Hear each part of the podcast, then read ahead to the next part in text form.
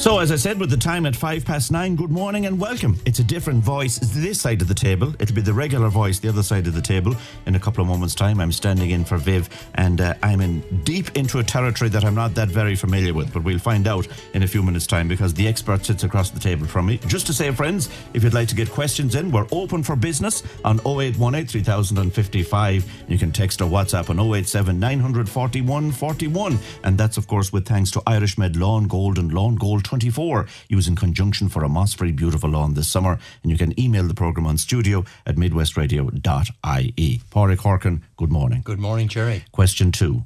Are you brave enough to say now what you were saying off here a few minutes ago about rain? Are you going to hit me with it, Mr. Harkin? Because Well, you I- put up a very plausible theory I, about well, rain. I, I hate to see rain on a Saturday, Jerry, particularly at the weekends because it, it makes gardening a little bit difficult. But I was looking at my own lawn only a week or 10 days ago, and it started to, you could see that little bit of yellowing coming into the lawn. The lawn was getting a little bit stressed, not due to any lack of nutrition, but due to a lack of water, Right. believe it or not. And if you ask fishermen, the guys that are fishing in the Moy or lakes, the water level actually has dropped quite a bit over the last number of weeks. We haven't had heavy rain like we've had yesterday and- or today in particular for quite a number of weeks. So soils were beginning to dry out, shrubs were coming under a little bit of stress, and when that happens, growth actually stops. So the, the the lack of moisture has that effect on plants. It's like if you don't water your indoor plants, Yes. they physically stop growing. So what we're going to see after today is the lawns are going to be beautiful and green. The trees are going to kick back into growth again, and shrubs are actually going to start growing, and of course weeds are going to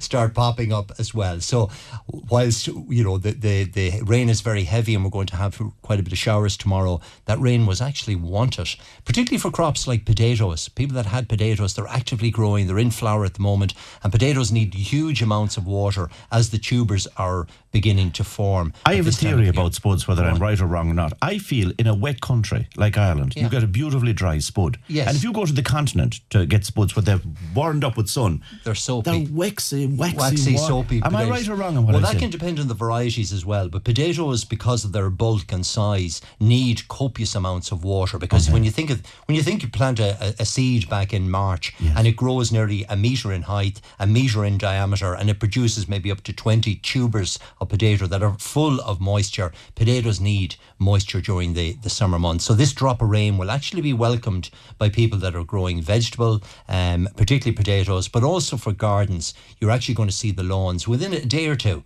They're going to transform from that kind of a hungry, greeny looking, um, light kind of coloration to a really rich colour now uh, in the next couple of a days. A lovely wash of green is Yeah, ahead so, of us. So. so the drop of rain is actually no harm and it's a bit, bit welcomed. And if people haven't, say, fed their plants in the garden, say they haven't given their shrubs a feed, today or tomorrow would be the ideal time to do that because we're actually going to get really strong growth over the next couple of weeks now because of this drop of rain and the rain will wash the fertilizer into the plants so it's much needed and, and plants will kick back into growth again. So, So, tell so- me this. I know when you start, you always like to say these are the things that should be done. Yeah. Because of the type of day we have today and possibly tomorrow, are these days when people just put their feet up and listen to us too? Absolutely. Sit in and, and uh, Dream sit in, but- what you should well, be look, doing. Look at your garden. I took a walk around my own garden last night, actually, just to, to you know, just to, to see what was actually coming into flower. And and uh, and today is a day where you, yeah, you sit back. Now, what I'm actually going to do after the program, Right. I was in the garden centre this morning, so I picked up a couple of packet of seeds. So I'm going to sow some seeds indoor in my tunnel. What And kind that's of the great seeds? great thing about having the tunnel. You can spend an hour or two. The rain can be pattering, pittering away on, on the top of the tunnel, and you're sowing seeds and taking cuttings. So the seeds I'm actually going to sow are some antirrhinums because antirrhinums, if you sow them from seed now, they will grow and they'll come into flower next spring. Um, I'm also going to sow some wallflowers. So wallflower seed. Um, I have another packet of seed. What else did I bring? Some rudbeckia, which is a perennial plant. So the temperatures at the moment, we're up on 16, 17 degrees. So it's actually perfect weather, Jerry, for sowing the seeds of plants, both vegetables, herbs, and flowering plants. So flowering plants, we're sowing the seed of many things like lupins, del- delphiniums, all the perennial plants that you see in flower at the moment, the foxgloves, they're sown from seed at this time of year to plant out later on in the autumn to come into flower next year. So gardening is always about planning ahead.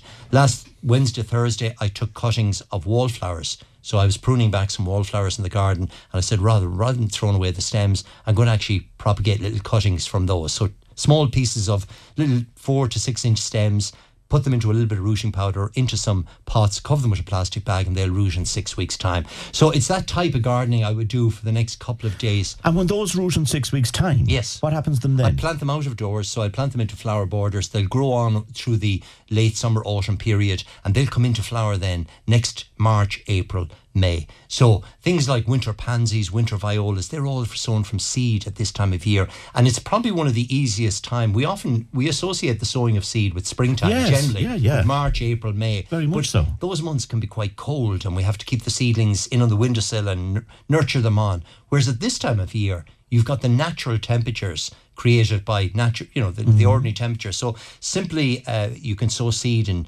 in coffee cups, in in tr- seed trays, and anything at all. A little bit of compost, cover them with a bit of cling film, sit them into your tunnel greenhouse or somewhere sheltered in the garden, and within two or three within seven days, eight days, they'll have germinated and they'll give you new plants. And it's a great way of propagating plants. So late June, July is a great time for the, taking the cuttings of your favourite garden plants, but also the sowing of seed of many, particularly perennial plants, those cottage garden plants that we admire at this time of year. You can sow them quite cheaply from seed. And in the vegetable department Yes. now, is there anything that can be sown at this time of the year that might even give you something before the end of the Oh, year? Oh, absolutely. So again, and again, remember the temperatures are perfect Yeah. at the moment for sowing. So there's there's so many vegetables can actually be grown for autumn, winter, and spring use at this time of year. So straight away, I would be sowing the seeds of some of the winter lettuce, like winter density. So you sow the seed again in seed trays or containers. They'll germinate within seven or eight days. You plant them out of doors, and they will continue to grow through the autumn. You can even start using them in the autumn. I mean, lettuce plants can be used as soon as they're four or five inches wide. You don't have to wait for them to form the big head. Like of big lettuce. heads of cabbage. Yeah, you just take take what you need, and the plant regrows again. Winter kale. Now, again, if you pop into your local garden centre, lots of these plants are available Yeah. for planting. So, if you've got a bit of space at the moment, you can plant them out, or even if you've got a window box, plant them up. I have actually in in, in the tunnel, I have uh, a couple of window boxes planted up with kale, and I'm using it already. It's only it was only planted about four weeks ago. It's about eight or maybe a foot high at the moment, and we're starting to cut it now and use the young leaves rather than waiting it, waiting for it to get really big. and they So- call kale a superfood. It is absolutely. There's black and green kale. Black kale has that really dark, really green. Uh, Like an foliage. olive green Yeah, really dark, We're nearly nearly bordering on black, uh, and it's high in all the vitamins that are important and antioxidants. But also green kale is lovely as well. It's lovely and mixed through potatoes, you know, to give you the colcannon, or used even just instead of of um, cabbage. Speaking about cabbage, there's a really nice variety at the moment you can plant called Dutchy. So it's Dutchy cabbage. It produces these lovely cone-shaped heads right through the autumn. Would that be winter. white or green cabbage? It's a green cabbage, a really light pale green cabbage, really tasty, lovely, absolutely lovely with the bacon and cabbage or, or Oh, now with the ribs. talking, Harkin, you see, here we go. Um, so so there's many leeks can be planted this time of year.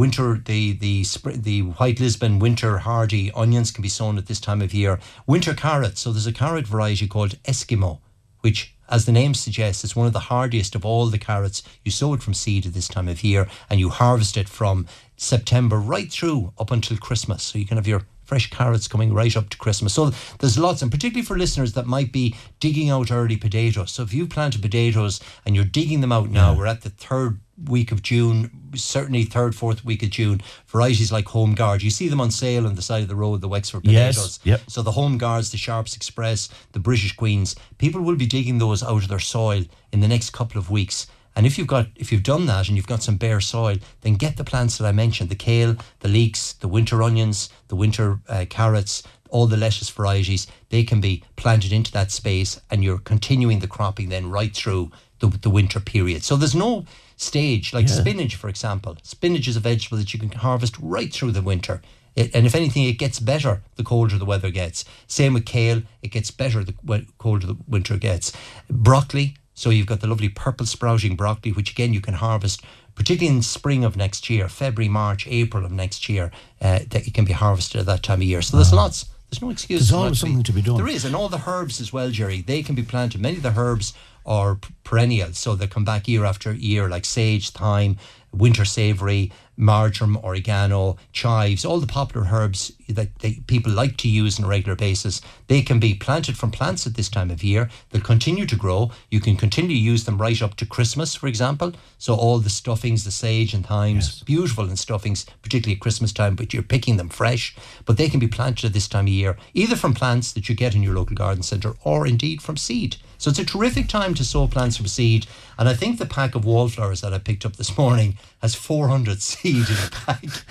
yeah, I was figuring out what am I going to do with 400 wallflower plants, but but that's how many seed, you know, for a couple of euros, there's so many plants in each pack. What seed. would be so, the growth rate as a matter of interest? Like if you get 400 seeds in a pack, like clearly not 400 seeds will grow, but well, if you mind them and you look after if them. If you look after them with, with wallflowers, they'll certainly, you'll certainly get an 80% success Return. rates. Yeah, probably even hmm. ninety percent. So you will have lots of them you to give away. wallflowers. Yeah, yeah. Now with many of the packets of seeds, you can sow them, particularly with vegetables. Sow them little and often. Yeah. That's the trick. So yeah. you can use the same pack. They come in little foil packs. You can seal them up, and generally the seed is good for several years. So even if you buy one pack of seed, you can actually hold on to it for quite a long time. You don't have to sow them all in the one go. We're never too far from weather, and we are told this weekend that we could see thunder and lightning. Mm. Does that mean blight?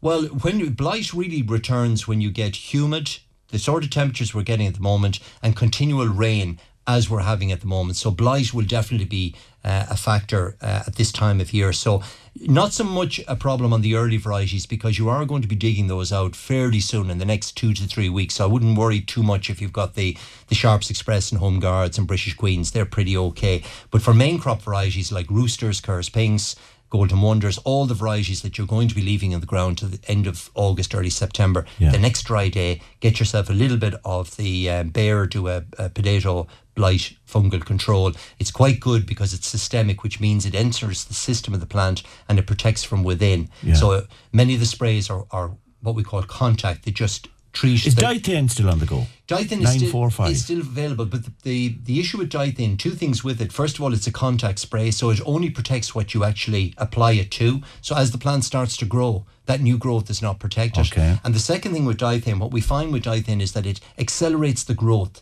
It makes the leaves and the stems grow very vigorously. And that can be problematic because A, that new growth is not protected, but secondly, the plants tend to fall over. Uh-huh. So the more modern treatments, like the Bayer treatment, potato treatment, is designed to work from within. So it's like an antibiotic yeah. working within the plant. Yeah. So as the plant produces new growth, it protects that new growth. So generally, if you apply a Bayer potato blight treatment, you don't need to treat again, even though there might be blight weather, for at least two and often three weeks. So it protects for that length of period. And also what we found with the Bayer treatment is that if you do have a little bit of blight on the plant, it corrects that. It oh. stops it from spreading further. You know, as long as it's not ah. gone too advanced. So it's quite a good treatment. Things have moved on things have things moved have moved on. All right, well, we're going to take a break.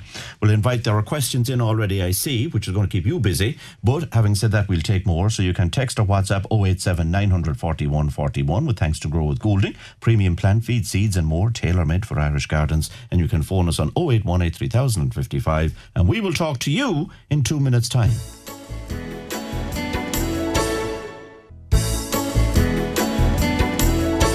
Now, Pádraig Corkin with me in studio for the gardening hour. Are you ready for questions? Go on, shoot. Let's go then, Doctor. I have pine and spruce about 10 to 15 foot high and are providing great protection around my farmland. Brilliant. But I don't want them to grow any taller okay. as the lower sections won't have any branches for shelter. Yeah. How do I stop them from growing any higher? I saw a piece on TV years ago where Christmas tree growers put a spray on the top to stop them growing up but still ticking at the bottom. Yeah, well, there, there are sprays, there are um, growth regulating sprays, but they're not available to the amateur gardener. But having said that, both pine and spruce respond really well to trimming back, particularly when the trees are young like this. Okay. So my advice really is, and this would be a good time of year when the weather dries up, to give them a trim. So trim the tops, trim the sides, and that'll help to thicken the plants out. And pine in particular responds really well to regular pruning when it's uh, pruned on a regular basis as a young plant, and these are relatively young at 15 feet high. Go for it. Go for it. Trim them back. Bluestone and washing soda for blight. Can I reuse what I've left over? No, you want to use it fresh. Right. So that's the old, the old uh, bluestone, which is yeah. basically copper. It's a metal spray, and, and that helps to protect against um,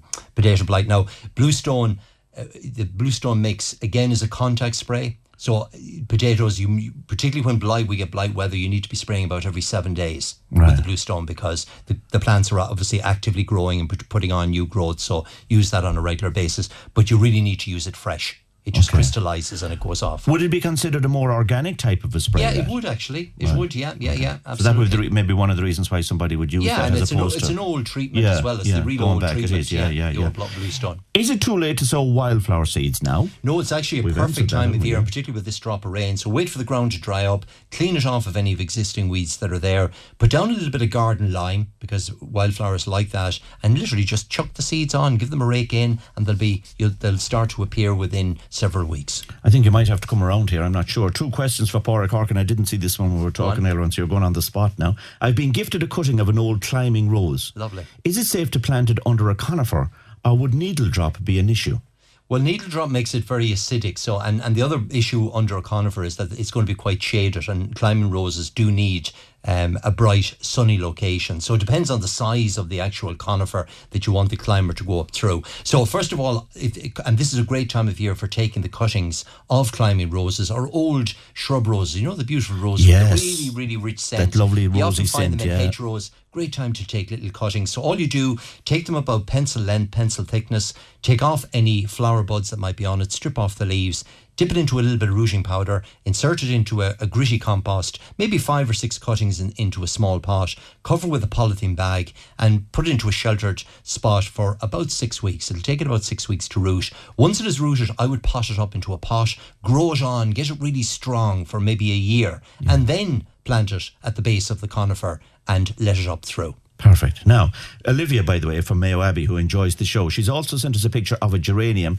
that has a very delicate lilac type. If you want to pop around and have a quick look at it, come around that side. Come around this side, yeah, Pop around the other side behind me, and you'll have a gawk, as they say, from Olivia in Oh, Mayo. that's lovely. Do you see that? So, Yeah. what is this geranium? Oh, um, well, the, the picture is very is too close to if if You need, you'd need to see foliage as well. Leaf, yeah, would if, if Olivia, Olivia could give us maybe a couple more pictures and come out from the, it's very very close Yeah. to the actual flower. So maybe come back from it and uh, we can we can identify it a little bit easier. All right, perfect. All right, well, if you do that, Olivia, we would greatly appreciate it. Back we go to some of the questions that are flying in at this stage. Why would a three foot tomato plant not be producing any tomatoes? Well, it, it's still in its teenage. It depends on the variety, first of all. So tomatoes are just at the stage now where they're flowering and, and producing their, their fruit. So, and remember, tomatoes will hold their fruit or produce the fruit right up until October. So there's plenty of time just yet.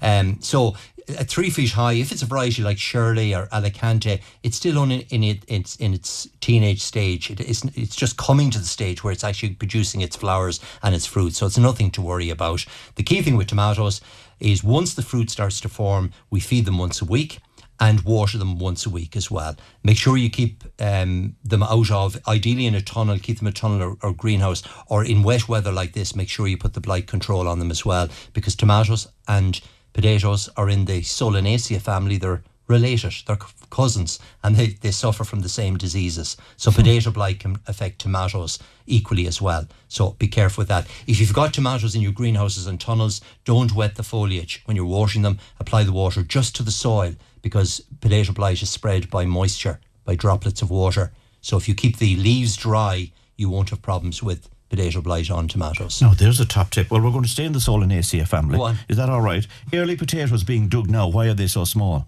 Well, because things have been dry. Okay. And, and I know people think that it's been quite wet, but you look at the lakes and the rivers, the water level has actually dropped quite a bit. Um, you might be digging them a little, bit early as well, depending on the variety. So, my advice is always, you know, for first earlies, generally speaking, when they start to flower and they're in full flower, that's generally the stage when the, the tubers should be at, at a good size. But always just dig one stalk, just lift one stalk, take out a couple of tubers, test to see what the size is. And if you're happy with the size, then start digging. If you're not, just leave them alone. Give them another two weeks to grow on. Maybe give them a, a quick liquid feed and let them bulk up a little bit more. So you can leave them. There's no urgencies to start digging them. All right. Okay, you're not under a timeline, No. as they say. Morning, Porrick. I have some lupins, and some of them have seed pods on them now. Great. Can I use the seed po- seeds from the pods? And if so, what do I have to do from a Mulranny listener? Okay, great, great question. So lupins are beautiful this year. They're flowering really, really well, and they do produce these hairy uh, seed heads. Again, lupins are in the pea family, and the, the pea pods or the pods that Oh, the produce are just like they're just like Yeah. pea pods, right?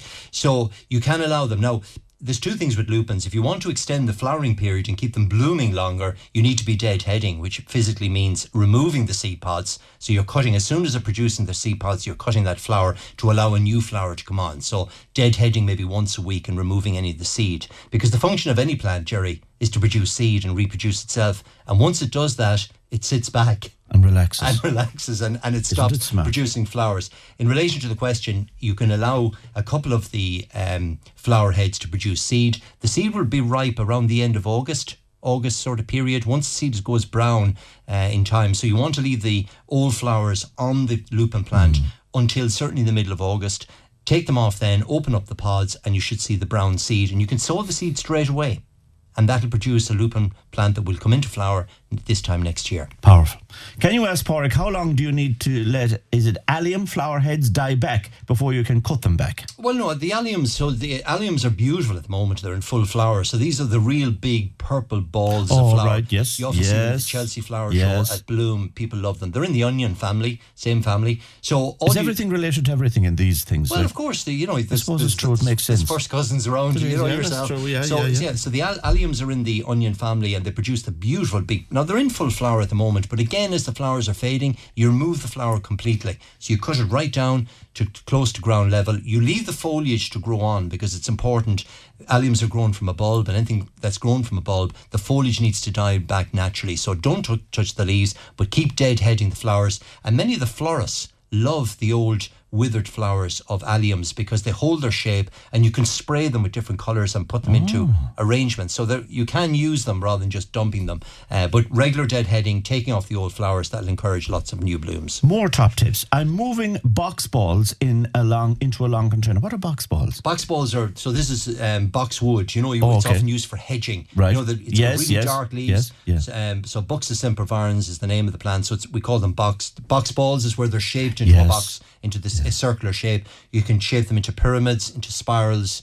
So it's a really slow growing evergreen plant used for hedging. Okay. Um, really nice. Well, this person is moving box balls into a long container. Can I use some homemade compost with multi-purpose, or do I need some grit? Thank you. you'd, I would put all three together. So use your the, the, the compost that you have from home, the home based compost. Use some multi-purpose to mix through it, and use some grit as well. The reason we add grit to compost is just to aerate it, to keep the pores open. It gives better drainage, and it just allows the roots to breathe better. So it's always good to add a little bit of grit, particularly for for. Um, plants in containers and particularly when you're using your own compost as well because it be, can be quite heavy so make a, a good mix of that and get the box balls into it I got no flowers or very little on my weeping cherries this year. Any reason for that?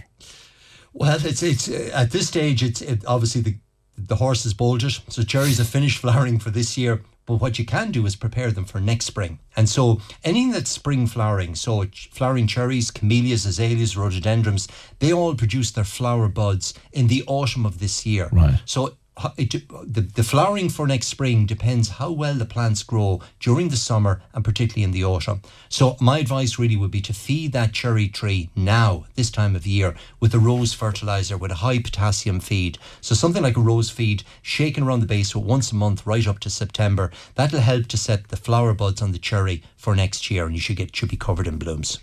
Now, here's a person that sent a product and it says Protect Garden Potato Blight Control. It must be some kind of a product. Is it this in the picture of it? And they say, Hello, Porrick, is this good for blight? But it doesn't sort of. You'll have to, could- yeah, around? pop around if you don't mind. We'll exercise you today. We'll, we'll, Oh, that's so that's that that's the product. Yeah, so that's the Bayer treatment I was talking Oh, about. okay, So okay, that's okay. So perfect. that's the one. You can use that both on potatoes, Jerry, and on tomatoes, and that has the systemic control. Stay with me, Porrick. Stay with me, son. Porrick plum tree with few leaves this year. 20 years old. What's the problem? asks Michael. Oh, Mike, it looks like it has actually Gone to God. gone to heaven. Yeah. I'd remove it to be honest. It may have suffered from uh, silver leaf disease, which is a disease of plum trees, but that tree should be in full leaf at the moment, and there isn't there isn't a blade of, of a leaf on, at present. Pity, because it looks Yeah. like a lovely garden. Yeah, lovely no, hedges absolutely. And and plums can suffer from Oh, yeah, there's a- there's a very very little leaf growth on it. I'd say that has um, that Is it adios? I think these are probably just pictures Yeah. of, clo- of, it in of context. up. Yeah, it's obviously got silver leaf at some stage, so I would remove that tree. Maybe plant a malus, which would be an easier tree to grow and still has the purple leaves, lovely pink flowers, and lovely uh, red fruit in the autumn.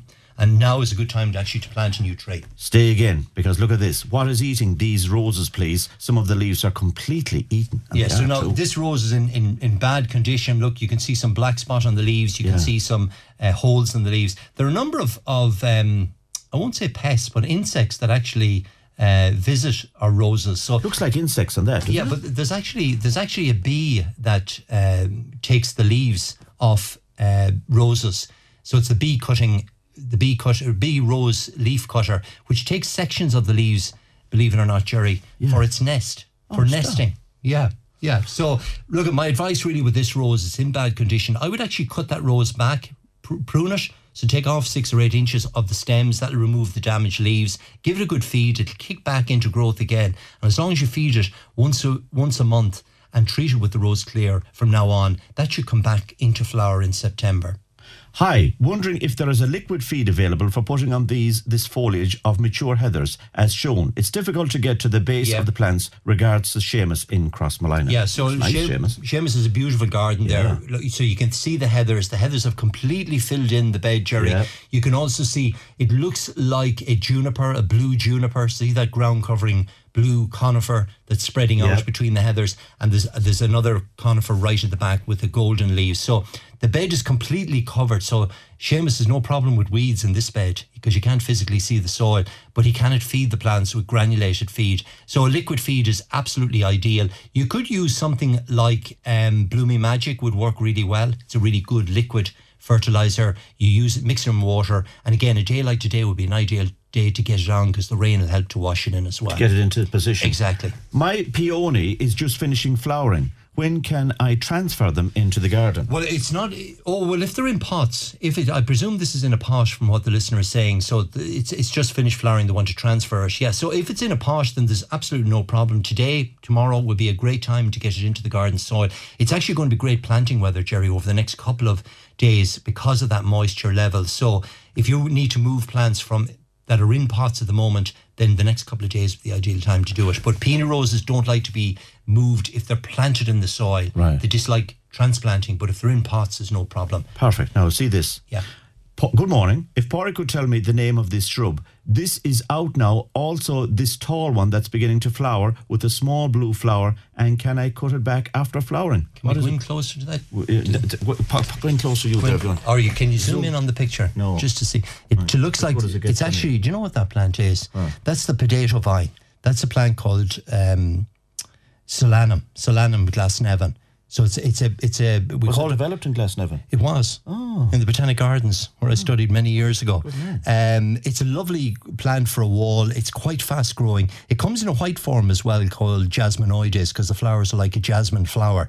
But this particular one, uh, Glasnevin, has these lovely, beautiful blue flowers. Very easy to grow on a wall. Makes a great wall plant actually, and it's quite vigorous. So it's great for covering a wall, say up to ten or twelve feet. Easy to grow. Flowers every year, and that plant will actually stay in flower until October. Looks from nice. now. Looks yeah, nice, beautiful. Now, can Pori repeat again what he said regarding cutting back wild wallflowers?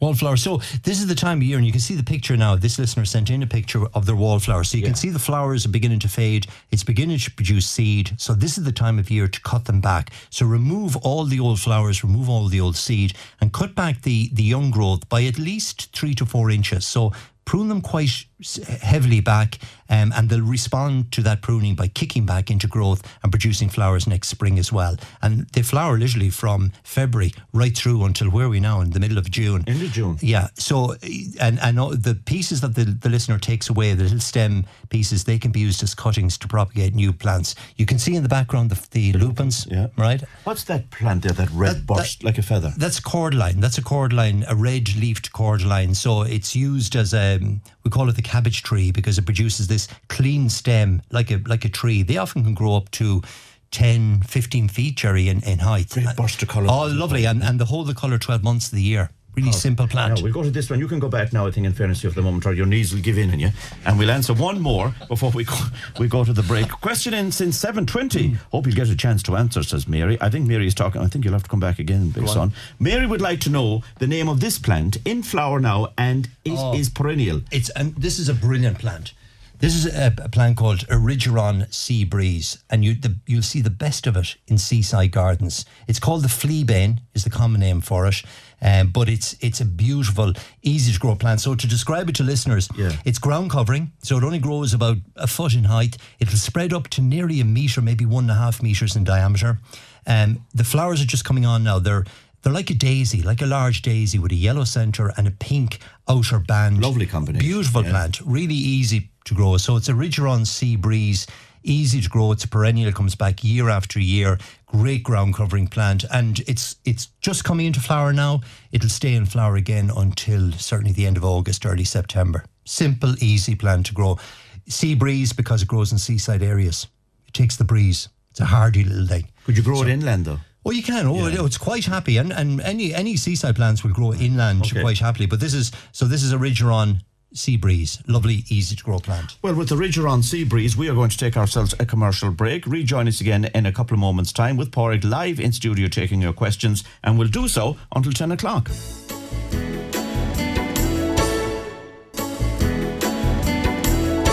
I'll tell you, as he said, he's he's backing over. He's over and back like a fiddler's elbow. Studio It's been a great workout. All right, I have a large rose in a big pot for a lot of years. I look after and feed it, etc. Not much foliage and no flowers this year. Oh, well, not much foliage is worrying. Now, if it's in a big pot, it sounds to me like the plant may be hungry if it's there quite a number of years. So I would actually transplant that rose. So trim it back.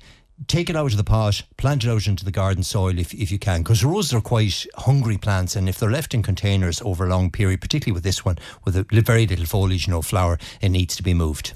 The one about a plum tree with a few leaves this year, Yeah. 20 years there. Talked- the, we- oh, that's we the did that one with I the got- silver So leaf, this yeah. is the one I need Yeah. to do so then. Hi Midwest, my trailing petunias are long and leggy with nice flowers. Can I cut them well back? You can you can prune back the uh, trailing petunia. Certainly, take five, four or five inches. Uh, you know, give them a bit of a haircut, as it were, with Okay. a s- sharp scissors or secateurs. Give it a good liquid feed; it'll kick back into growth, and you'll end up with bushier, more colourful plants. Good morning. My rooster potato stems got badly damaged with the last wind. Do you think they will continue to grow potatoes? Well, they should do, and this wind is probably going to flatten a certain amount of, of potatoes. Um, so you could take a little bit of weight out of them by just trimming back some of the stem tops of the, of the potatoes as well. Uh, but if they're flattened over, they'll still they'll still continue to grow, and they should they should be fine. Porrick, is it best to take down hanging baskets today? Is leaving them on the ground okay, or should I actually put them in a shade? Leave them on the ground. Leave them on the ground. Best trees for shelter beside a sea, very exposed area. Well, the best trees, if you want broadleaf trees, something that's going to, you know, give nice foliage colour, you've got plants like Sorbus aria Lutescens, the white beam.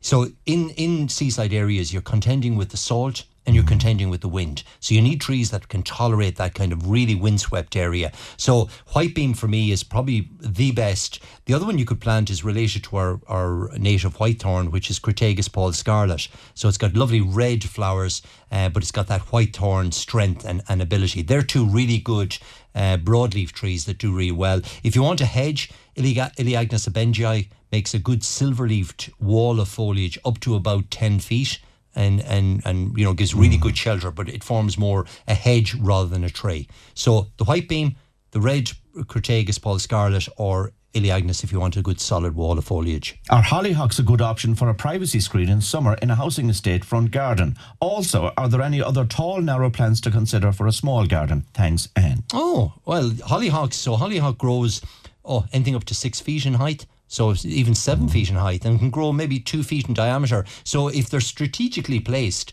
maybe against a you know in front of a window, it will give very good protection. Uh, you know, so it'll give you it'll block an area and be very pretty right through the summer. It gives fantastic color. Delphiniums will be good as well. They will grow up to five feet, maybe six feet in height and give um, good color as well right through the summer. Um, hollyhocks tend to be biennial, which means they last about two years. After that, they get a little bit spent.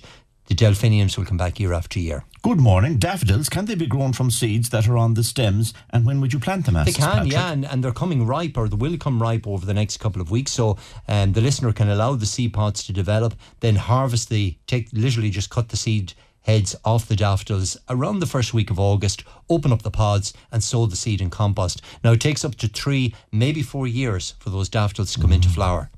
That's So when you when you buy a daffodil bulb, yeah, when you buy a daffodil bulb in the autumn, Yeah. it's already three years old. Ah. And the flower embryo is already formed. If you cut it with a knife, you'll see the little embryo right in the centre of the daffodil. So that, you know, same with a tulip bulb. Yeah. You're buying a three year old bulb. So it's three years in Holland being grown.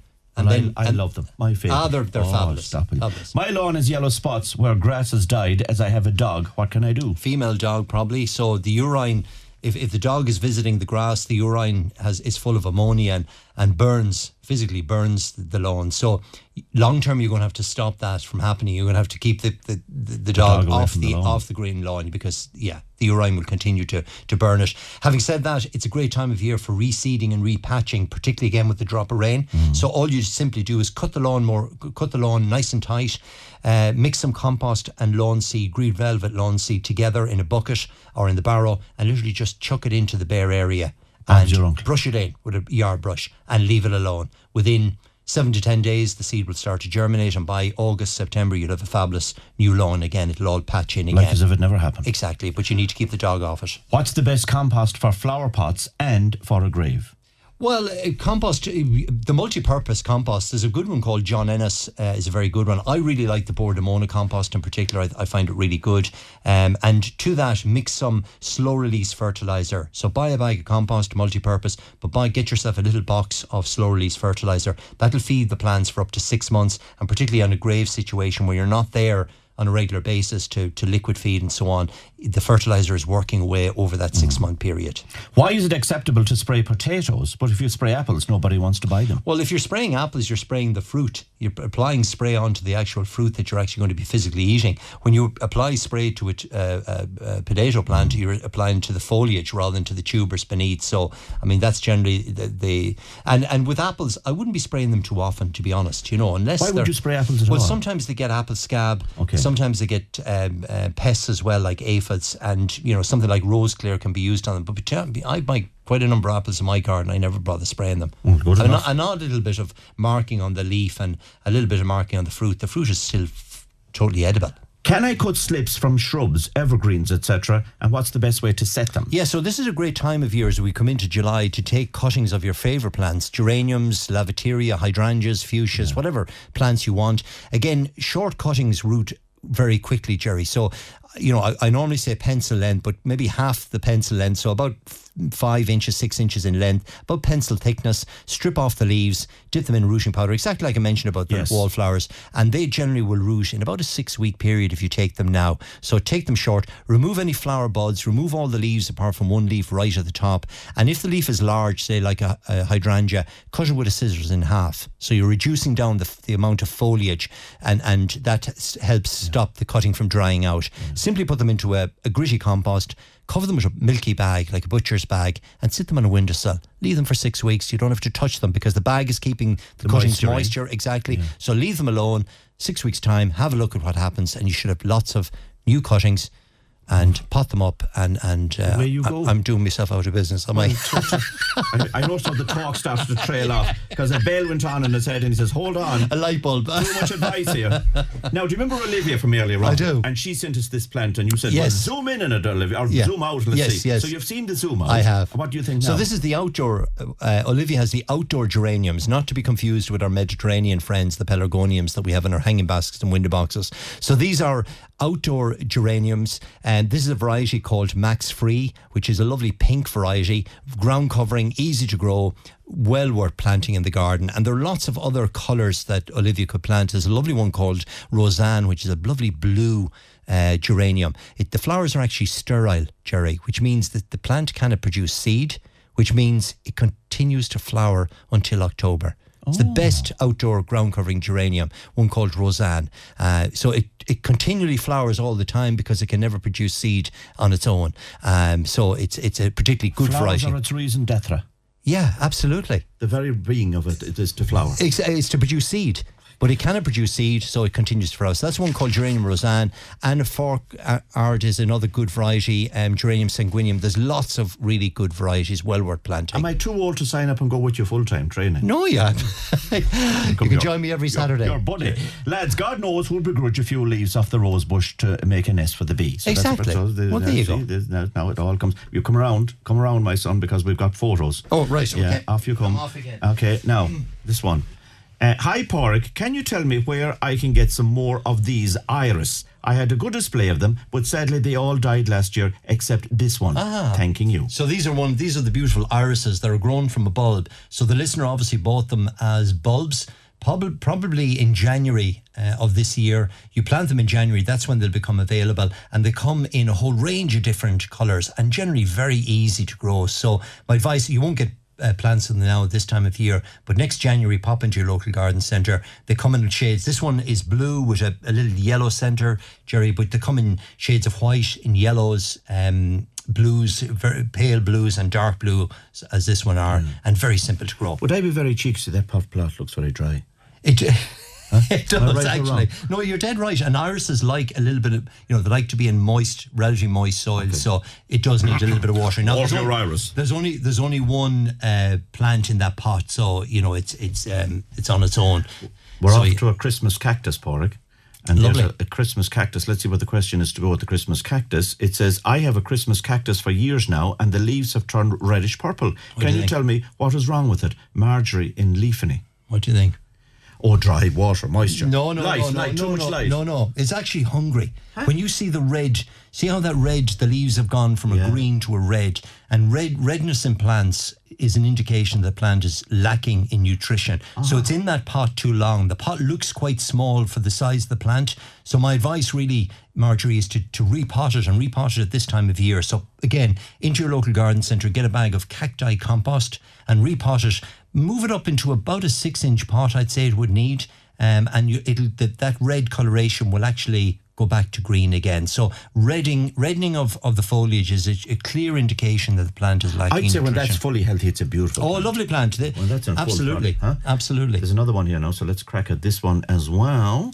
And the question with this one is Can you ask Porrick, will these flower? I planted these last year, no flowers yet. I've them planted in a border along a stone wall, thinking Suzanne. What are they? So this is a plant called Crocosmia or Montbretia. You know the wild Montbretia that flowers down through Mulranny and Achill. It's got these uh, orange flowers, Montbretia. yes. Considered a weed by some. Uh, because it, it spreads like mad, but there are cultivated forms, and this one looks like a variety called Lucifer.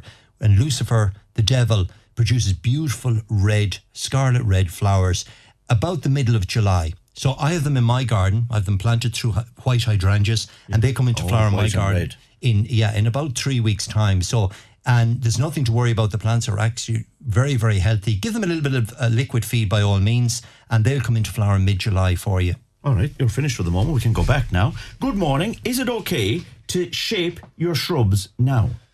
Well, it depends what shrubs they are. So Well, what the listener shape them, design Shape- them like them? yeah. But, so the listeners obviously wants to prune them back and maybe tidy them up and, and put a bit of shape on them.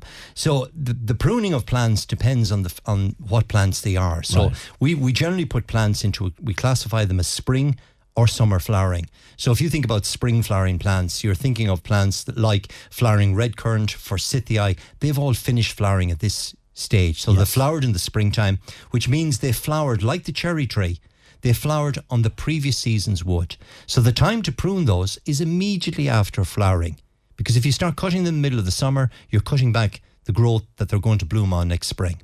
So plants as they go out of flower in springtime, that's not not three weeks later or four weeks later. You cut them as soon as the flowers start to fade. Summer flowering plants like hydrangeas, fuchsias, uh, hypericum, all the roses that flower from June through to the end of the summer, we prune in springtime because they flower on new growth. So whatever growth they made this year, they produce their flowers on. So it depends what the plants are.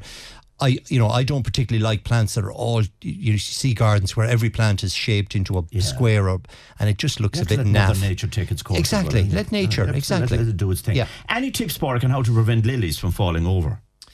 Well, you can get uh, stakes, and this would apply to a lot of plants. These are the are probably the arum lilies, the big white lilies, and particularly in windy weather, they're about a metre, maybe even taller at this stage. And in windy weather, they can flop over. So in your local garden centre, you can get uh, supports, metal supports, um, that will fit around the plant, and just the plant actually grows up through it, so it hides the metal stake.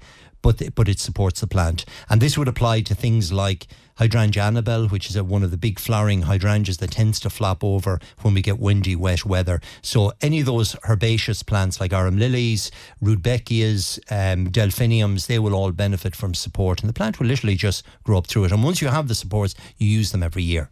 My daughter's getting married in August. When should I get my hanging baskets so that they will be in full bloom for the photos? Right. That's what that's And the gist of that. The most popular question I get asked at this time of year is about weddings. People want to have the gardens looking Spick well. and span, So what to plant? So hanging baskets are at their best in August. So my advice is to get your hanging baskets now.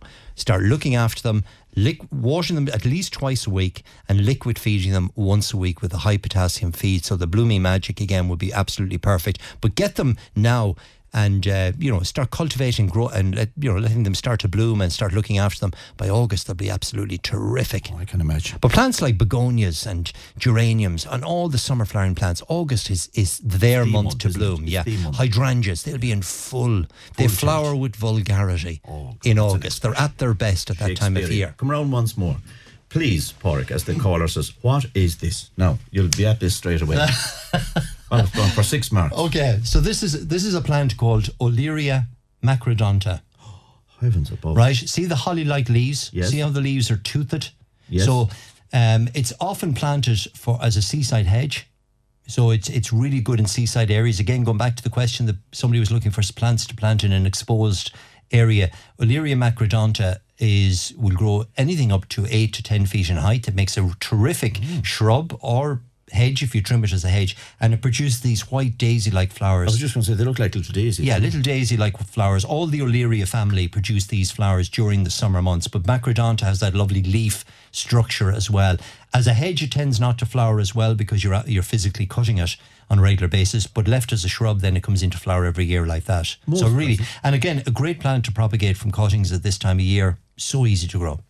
I have a problem with briars growing through my laurel hedge. How do I get rid of them? Okay, well, don't spray them. That's the first thing. And you'll find with briars that briars are actually not a deep rooting weed. So, you know, dandelions, day, day, um, dandelions and docks have roots that can go down up to a, a foot in, in depth. Uh, brambles tend to, or briars tend to be on the surface of the of the soil. So the best way to get rid of them is actually to scuffle them out with a sharp spade. Get down on your hands and knees. Get it down to Like the you root. are now. Exactly. And just gut them out or root them out at this time of year. So that's what I would do. Don't be spraying them because you're going to damage the um, laurel hedge. We've brought you to your knees today. Yeah. There's 30 seconds left. What should people do in 30 seconds? Okay, well, look, the, the key, as I said earlier, I would be feeding feeding garden plants at the moment. Watch for the slug control because slugs are very active in this wet weather, and you can use the organic treatments for that. The sowing of the seeds. So remember all the plants I mentioned, the particularly the winter and spring flowering plants like winter pansies, winter violas, wallflowers, sweet williams, forget me nots, double daisies. They can be sown at this time of year. Lupins, delphiniums for next year.